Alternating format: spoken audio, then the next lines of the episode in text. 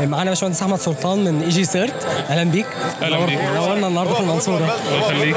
إيه، مش هحاول أدخل في الحاجات ال technical قوي لأن أنا برضو ماليش في مجال ال security بس هحاول أسأل على حاجات عامة.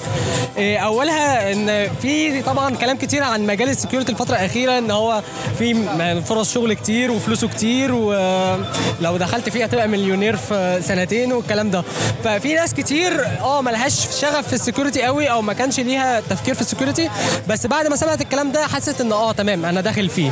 هل ممكن الناس دي توصل ولا لأ؟ أنت لازم تكون أصلا حابب المجال وإلا هتزهق منه وتخلع بسرعة. هو الموضوع بيبقى محتاج وقت ولازم أكيد يكون حابب المجال علشان المجال ال cyber security تحديدا كل يوم تقريبا في جديد.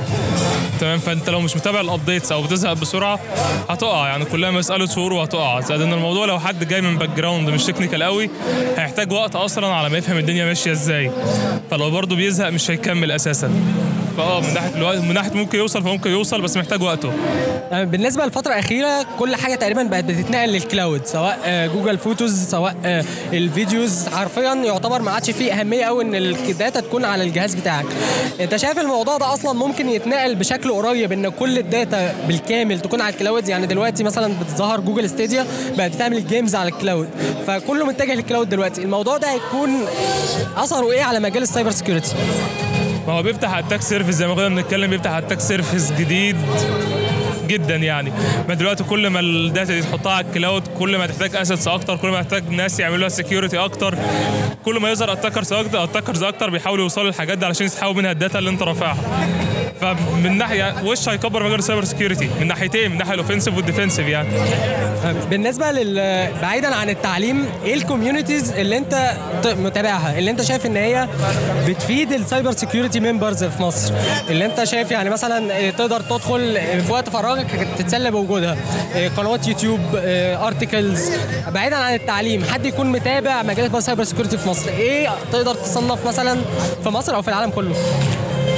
حاجة إنك أنت تتعلم منها ولا تتابع من عليها الجديد اللي في ال cyber security تحديدا؟ لا تتابع مش تتعلم. هو التعلم يعتبر جسر بالنسبة لي بالنسبة لي تويتر. بالنسبة لي تويتر. يعني عامل follow لأغلب الناس اللي هم ال researchers والكلام ده كله. فلو في حاجة جديدة هم اللي بيطلعوها فأنا متابع أول بأول يعني. بالنسبة للوجود كان زمان مثلا ثغرات إنه يكون في ثغرة ريموت تقدر من غير أي ما يكون ال- ال user يعمل أي حاجة تقدر توصل لها مباشر. دلوقتي أنت شايف الموضوع ده لسه موجود يعني ممكن مثلا حد يدخل على account فيسبوك حد من غير أصلا ما هو يعمل حاجة من غير يكون مأمن نفسه وكله تمام بس برضه يقدر يدخل له ولا لازم يكون في حاليا غلطات من ال user أو مشاكل من عنده أو زي ما بنقول كده هندسة اجتماعية بتتعمل على ال user بحيث أنت تقدر توصل له؟ هو الاثنين موجودين يعني موضوع إن الهندسة الاجتماعية والكلام ده لازم يحصل عشان ت attack account user أو جهازه. ده موجود وموضوع إن الثغرة ريموت تستغلها من غير أي user interaction ده برضه موجود. ممكن موضوع ال bug bounty تقلل الموضوع شوية بحيث اللي بيلاقي ثغرة زي دي مثلا لو لقى نفسه هياخد فيها 50000 أو 60000 دولار من فيسبوك فبيفضل إن هو يشتغل أحسن من ما يخترق بقى account حد.